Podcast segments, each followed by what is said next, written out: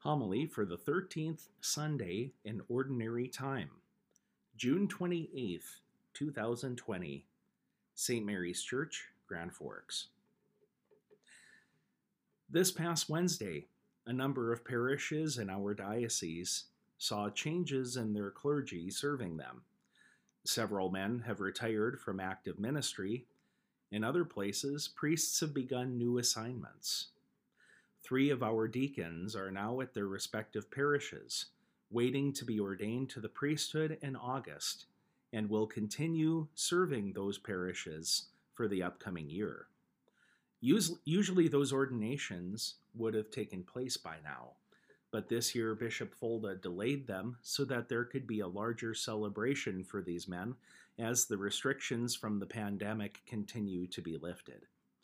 So, for a month and a half, they are assisting at the altar as deacons, preaching homilies, helping to distribute Holy Communion, etc. As the old joke goes, right now they can certainly hear your confession, but they can't absolve you yet. For priests, those first days in a parish can be a complex experience. Some pastors may be good and ready for a new setting, or perhaps in other cases they were not at all planning to move. The churches to which they are sent may have gotten quite comfortable with the last guy, or maybe there is some dysfunction there in the community that needs to be healed. What I tried to do during my first weekend's masses was to introduce myself briefly and preach about the scripture readings for that day without carrying on too long.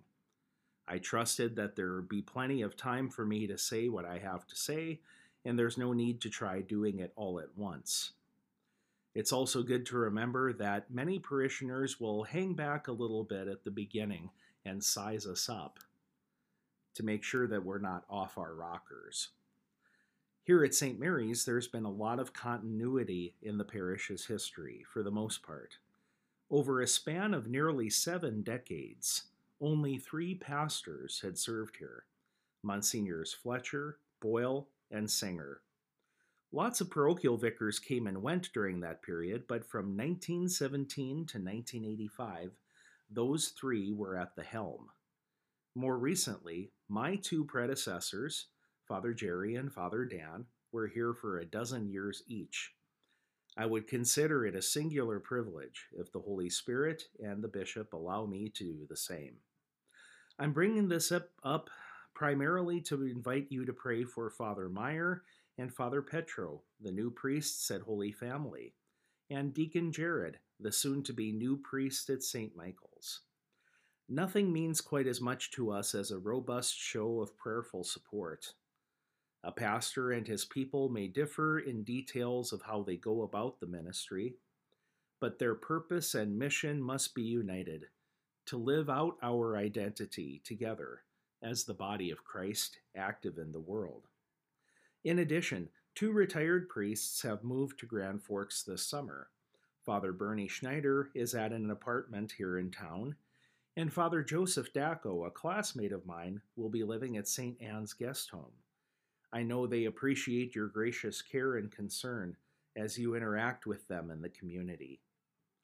Today's readings touch on two separate topics the role of merit and rewards in the Christian life, and the firm demands Jesus places on his disciples. First of all, the prophet Elisha in today's first reading received hospitality and warm consideration from a couple when he came to their village. God pledged through Elisha that the woman would be freed from the obstacle of infertility. She would soon conceive and give birth to a son.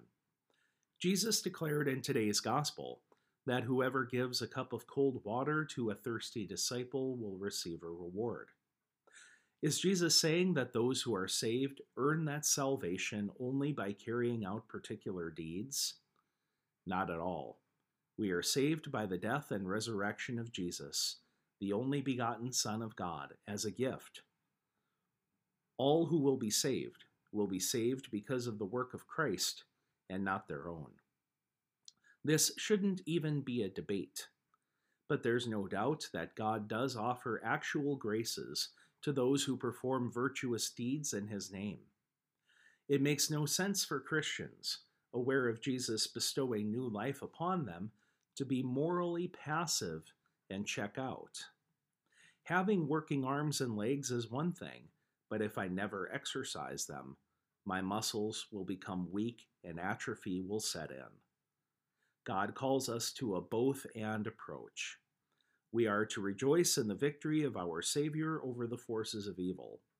And we need to embrace the ways that we can apply the fruits of his victory and how we love our neighbor. Now, Jesus began today's gospel reading with a truly jarring message. Whoever loves one's parents or children more than Jesus is not worthy of him and whoever will not take up their cross and follow him is not worthy of him either. That can't be possible, can it? Does Jesus discount the fourth commandment, directing us to honor our father and mother? Of course not. Here's what Jesus is asking of us If your family, to whom you are closer than anyone else on earth, decided to stand in the way of your relationship with me, what will you do? If you develop an attachment to someone or some activity that contradicts me, will you choose it over me? If a merely human figure said to us what Jesus says to us here, we would write that person off and ridicule them. To their great credit, representatives of major world religions like Buddha, Muhammad, or Confucius never said any such thing. But Jesus effectively declares, You must love me more than you love even those you treasure most in the whole world. No one but a divine person can legitimately make such a demand of us. The challenge is clear. What do we do with this message? Do we find it impossible that our religion can be so forceful? Do we feel that the Lord is asking too much? What we need is the ability to understand the paradox of our faith. Whoever finds his life will lose it, Jesus told us today, and whoever loses his life for my sake will find it. If we place our greatest joys in what this passing world offers us, we will be offended, devastated when they are taken away. But our parting with them, our trading them in, so to speak, enables God to grant us far better things. Being worthy of Jesus does not lie in our dictating to him what we value most, but we being willing to take up our cross and follow him, no matter what sufferings we encounter along the way. Amen.